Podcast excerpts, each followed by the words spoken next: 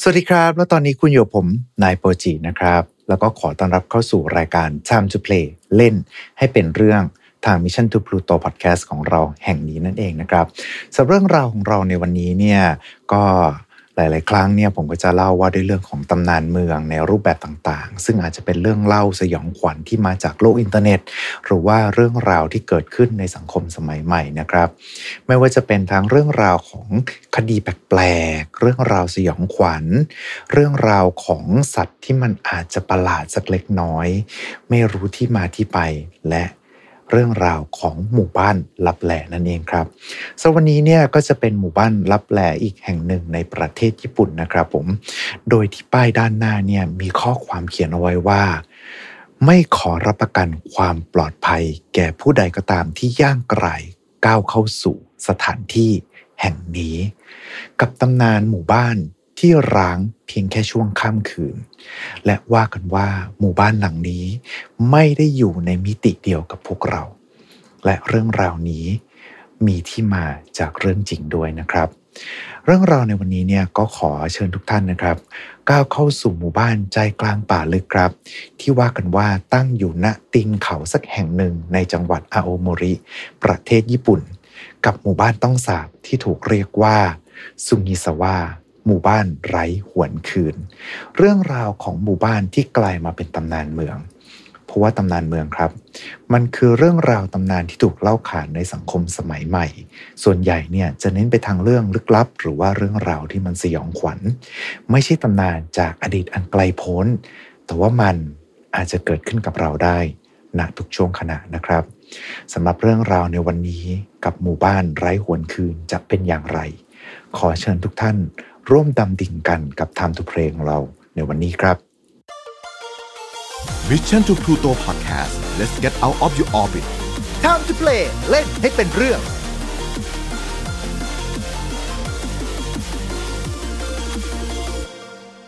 เรื่องราวของเราในวันนี้นะฮะก็จะขอพาทุกท่านเนี่ยก้าวเข้าสู่หมู่บ้านลับแลกันอีกครั้งหนึ่ง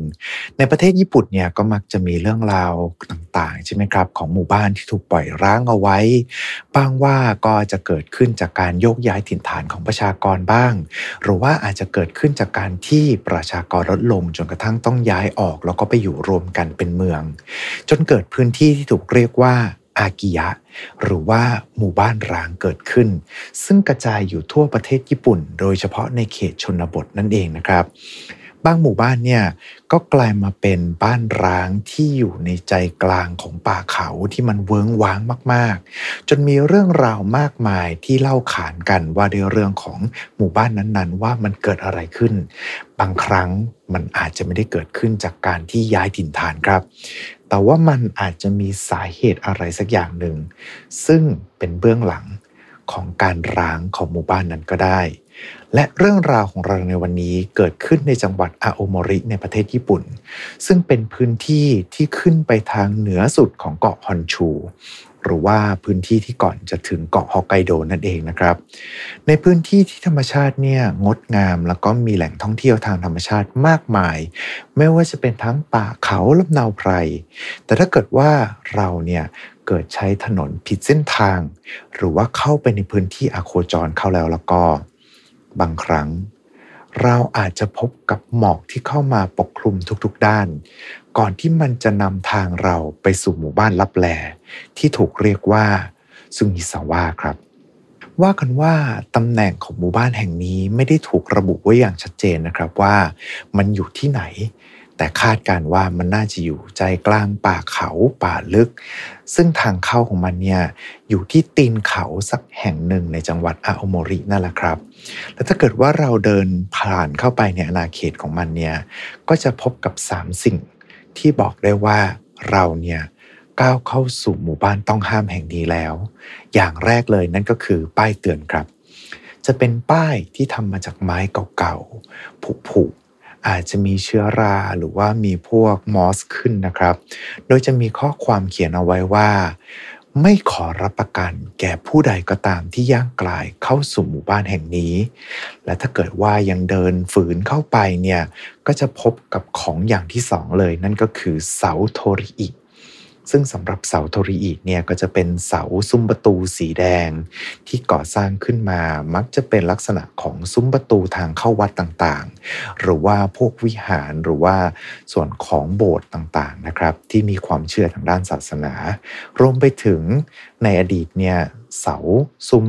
โทริอิเนี่ยก็ถูกใช้ในการที่จะเป็นทางเข้าในพื้นที่ต่างๆ ด้วยเช่นเดียวกัน แต่ว่าสภาพของเจ้าเสาโทริอิเนี่ยครับ มันถูกปล่อยทิ้งร้างเอาไว้จนไม่สามารถที่จะคาดคะเนอายุของมันได้ มีร่องรอยผุกร่อนตามกาลเวลา และที่คนเสาแห่งนั้นเนี่ยก็จะมีหินประหลาดขนาดใหญ่สองก้อนวางเอาไว้ครับ โดยหนึ่งในนั้นเนี่ยก็จะมีรูปร่างคล้ายกับหัวกะโหลกของมนุษย์ และอย่างที่สามครับ ที่เป็นสัญญาณของการก้าวเข้าสู่ดินแดนอันไม่สามารถหวนกลับมานี้ได้ นั่นก็คือ บ้านร้างที่เรียงรายเรียงร้อยกันอยู่ในหมู่บ้านแห่งนี้ สภาพของมันเนี่ยสุดโทรมแสดงให้เห็นถึงการที่ไม่มีคนอาศัยอยู่มาเป็นระยะเวลานาน และถ้าเกิดว่าเรายังดึงดันเข้าไปในบ้านแต่ละหลังเนี่ย ก็จะพบกับตะกอนความทรงจำที่หมู่บ้านแห่งนี้ได้เผชิญมาในอดีต ร่องรอยเลือดที่สาดกระเซ็นอยู่เต็มผนัง รอยฟันจากอาวุธที่มีคม แล้วก็ร่องรอยการข่วนของเล็บมนุษย์ที่ตะกุยตะกายอย่างทนทุกข์ทรมาน สิ่งเหล่านี้ครับนับได้ว่าเป็นอนุสรณ์ที่แสดงถึงเรื่องราวที่หมู่บ้านแห่งนี้ได้เผชิญมาในอดีต และนั่นคือสัญลักษณ์ว่า ณที่แห่งนี้ มันก็คือหมู่บ้านซุงิซาวะหมู่บ้านไร้หวนคืน และตามตำนานที่เขาได้กล่าวเอาไว้นะครับ นั่นก็คือ เมื่อใครก็ตามที่ได้ก้าวเข้าสู่หมู่บ้านแห่งนี้แล้ว จะไม่มีวันได้กลับออกไป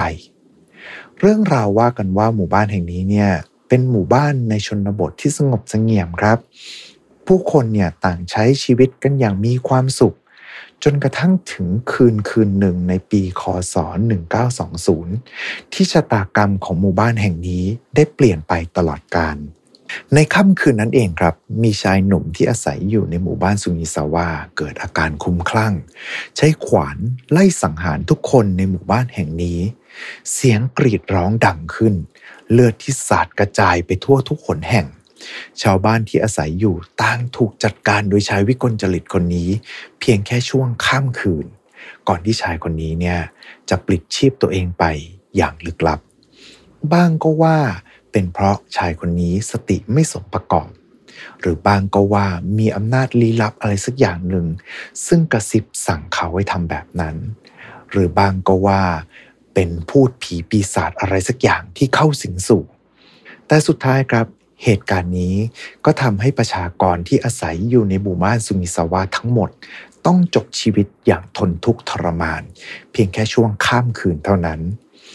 รัฐบาลท้องถิ่นในยุคนั้นครับ เข้ามาสอบสวนเหตุการณ์ของการฆาตกรรมหมู่ในครั้งนั้น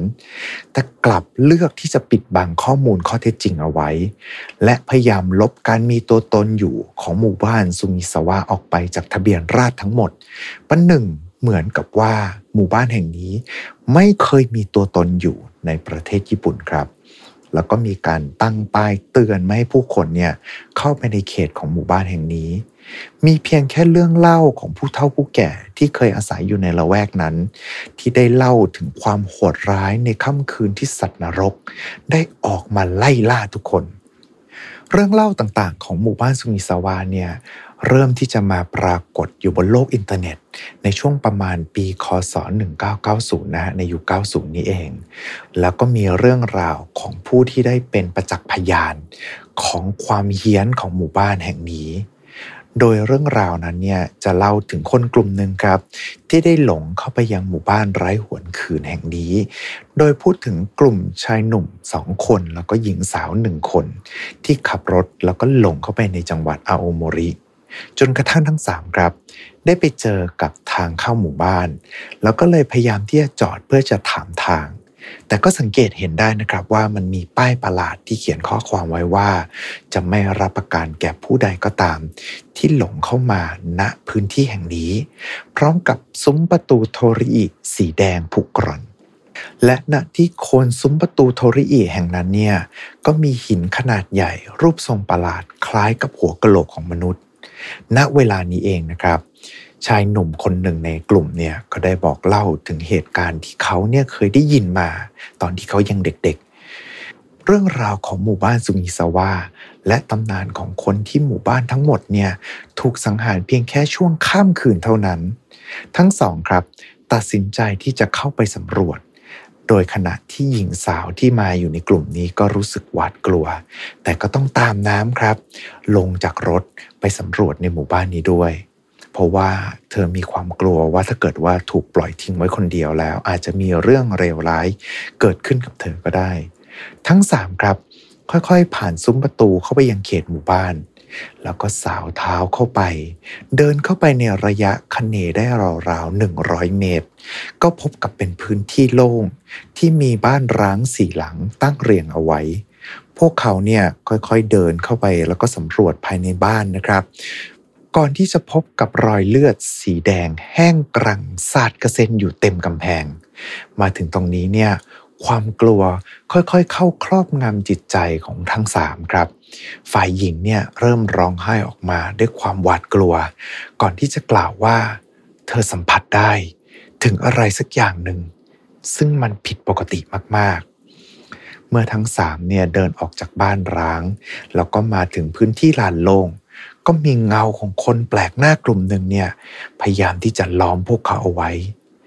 ทั้งชายหนุ่มแล้วก็หญิงสาวครับ ทั้งสามคน ตัดสินใจที่จะวิ่งกลับไปที่รถอย่างไม่คิดชีวิต ระยะทางที่พวกเขาจะต้องวิ่งนั้นเนี่ยเป็นเส้นตรงผ่านทางซุ้มประตูไปถึงรถ แล้วก็ป้ายเตือนนั้นนะครับ แต่อย่างที่บอกไปครับ ระยะทางมันเป็นแค่ 100 เมตรเท่านั้น แต่ทั้งสามเนี่ยวิ่งเท่าไหร่ก็กลับไปไม่ถึงรถสักที ทางทั้งที่จริงแล้วเนี่ยมันไม่มีทางที่จะหลงได้เลยนะครับ อาจจะเป็นเพราะอำนาจของอะไรสักอย่างหนึ่ง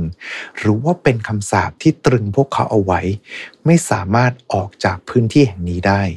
ทั้งสามยังคงวิ่งต่อไปเรื่อยๆ จนกระทั่งถึงจุดหนึ่งเนี่ยฝ่ายหญิง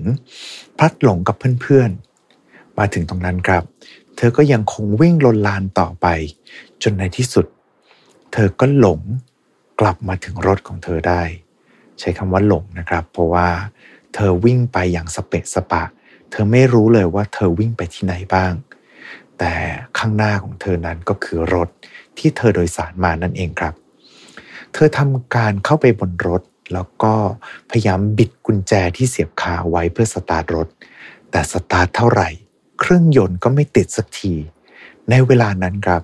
เธอได้ยินเสียงเหมือนกับอะไรสักอย่างหนึ่งที่กระแทกเข้ามาที่กระจกหลัง เธอตัดสินใจกัดฟัน แล้วก็มองไปย่างต้นกำเนิดเสียง และณที่แห่งนั้นครับ เป็นรอยฝ่ามือเปื้อนเลือดที่แปะเอาไว้ครับ และภาพที่เห็นนั้นครับทำให้เธอเนี่ยตกใจจนสติแทบหลุด พยายามที่จะสตาร์ทรถต่อ แต่แล้วเสียงกระแทกก็ยังดังเข้ามาอย่างต่อเนื่อง ภาพรายล้อมของเธอนั้นก็คือกระจกรถ ที่เต็มไปด้วยสีเลือดแดงฉาน เหมือนกับรอยฝ่ามือเปื้อนเลือดนั้นเนี่ยได้กระหน่ำตีเข้ามาอย่างบนรถของเธอ และนั่นก็คือสิ่งสุดท้ายที่เธอจำได้ ก่อนที่เธอจะหมดสติไป ในช่วงรุ่งเช้าครับ มีชาวบ้านที่ผ่านทางมา แล้วพบว่ามีหญิงสาวที่นอนหวาดกลัวตัวสันเทาอยู่ในรถที่จอดข้างทาง ผมของเธอเนี่ยงอกกลายเป็นสีขาวโพลนจากอาการช็อก และเมื่อเธอถูกนำตัวไปส่งโรงพยาบาล เธอเริ่มที่จะเล่าเรื่องที่เธอเจอให้กับทุกคนได้ฟัง ไม่ว่าจะเป็นทั้งตำรวจที่เข้ามาจดบันทึก หรือว่าคุณหมอที่กำลังตรวจอาการของเธออยู่ แต่หมู่บ้านซุมิสาวาที่เธอกล่าวนั้นเนี่ยไม่มีใครรู้จัก แล้วก็ประหนึ่งเหมือนกับว่า มันไม่มีตัวตนอยู่จริง ไม่มีใครรู้ว่ามันอยู่ที่ไหน แต่เธอยังคงยืนกรานถึงสิ่งที่เธอได้เผชิญมา และชะตากรรมของเพื่อนๆเธอ ที่ไม่มีใครได้รับรู้ว่าเกิดอะไรขึ้นกันแน่ และในเวลาต่อมานั่นเองครับ ก็ไม่มีใคร ได้เจอกับหญิงสาวคนนี้อีกเลย เรื่องเล่าที่ว่ามานี้เนี่ยก็มาจากผู้ที่ได้รับฟังเรื่องราวของหญิงสาวคนนั้น หมู่บ้านซุงิสวา ถึงแม้ว่าจะออกมาได้ แต่มันก็ยังมีวิธีที่จะนำคนที่หลงเข้าไป กลับไปหามันได้เสมอเลยนะครับ เรื่องราวของสุงิสวาเนี่ยเริ่มกลายมาเป็นที่พูดถึงมากยิ่งขึ้น เมื่อรายการทีวีญี่ปุ่นเนี่ยเริ่มที่จะนำเสนอเรื่องราวลี้ลับ แล้วก็พยายามที่จะออกตามหาหมู่บ้านไร้หวนคืนแห่งนี้ แต่ไม่ว่าจะทำยังไงก็ตามครับ ก็ไม่สามารถที่จะพบ กับเจ้าหมู่บ้านลับแลแห่งนี้ได้ มีคนกล่าวอ้างนะครับว่าเป็นเจ้าหน้าที่รัฐแล้วก็ยืนยันการมีตัวตนของหมู่บ้านซุงิสวาได้บอกว่าจริง ๆ แล้วตำแหน่งของมันเนี่ยเป็นหมู่บ้านเล็ก ๆ ที่อยู่ใกล้กับสนามบิน แต่ไม่ว่าคุณจะเป็นใครก็ตาม ห้ามเข้าใกล้เด็ดขาดเลย มีชาวเน็ตมากมายครับที่พยายามจะกล่าวอ้างว่าตนเนี่ยได้เข้าไปยังหมู่บ้านแห่งนี้ แล้วก็มีการถ่ายภาพออกมาได้ แต่แต่ละคนนั้นก็พูดถึงตำแหน่งที่ตัวเองค้นพบในเวลาแล้วก็สถานที่ที่ต่างกัน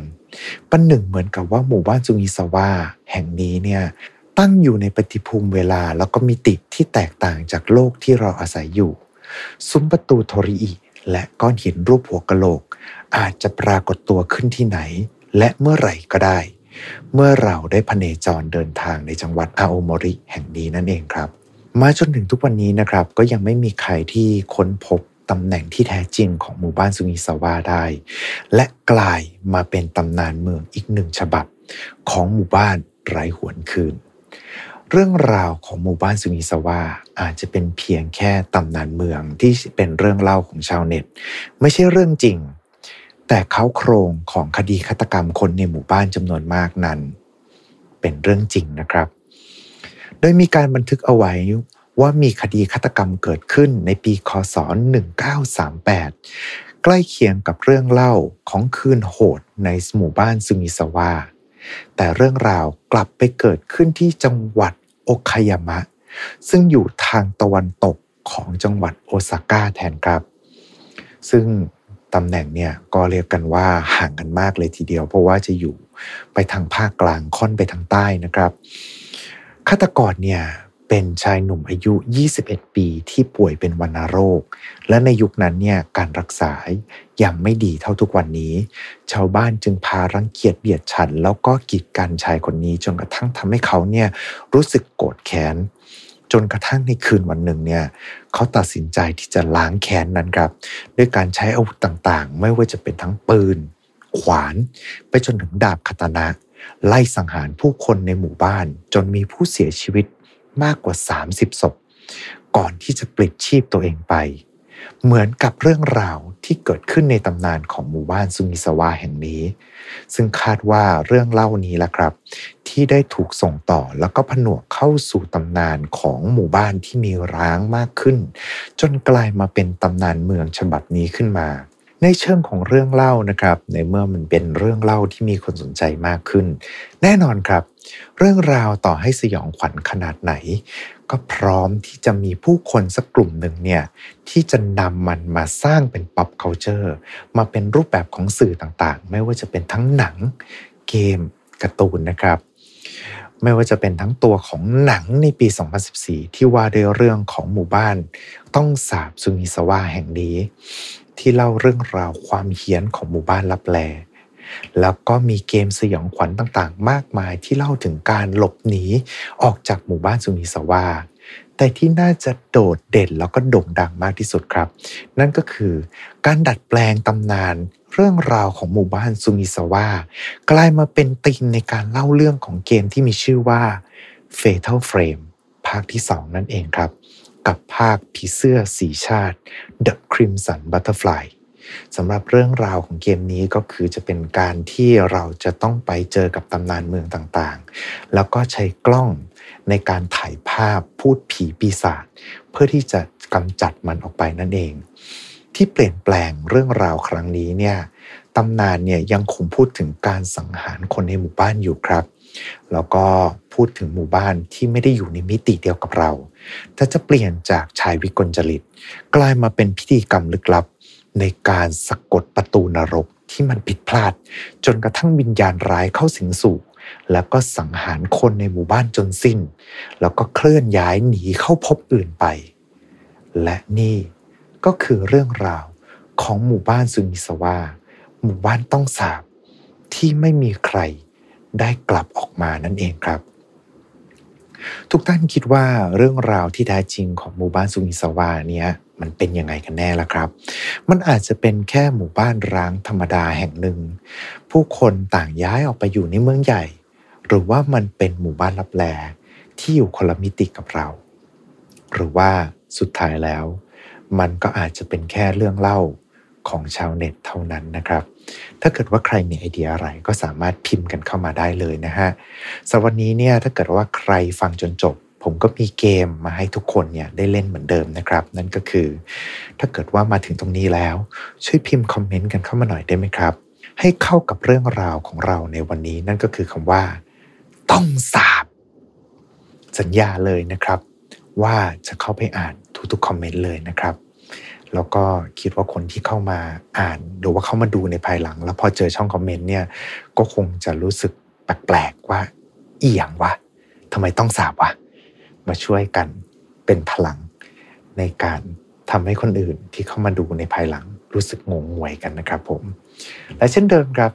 อย่างก็ตามก็ฝากกดไลค์กดแชร์ กด subscribe กด follow ตามช่องทางที่ทุกท่านเนี่ยกำลังรับชมหรือว่ารับฟังกันอยู่ จะได้ไม่พลาดพอดแคสต์ดีๆ จากพวกเราชาวพลูโตในวันนี้นะครับยังไงก็ตามวันนี้ก็ต้องขอขอบคุณทุกท่านสำหรับการติดตามรับชม เอาไว้เจอกันใหม่โอกาสหน้าสวัสดีขอบคุณแล้วก็ สวัสดีครับ Mission to Pluto Podcast let's get out of your orbit Time to play เล่นให้เป็นเรื่อง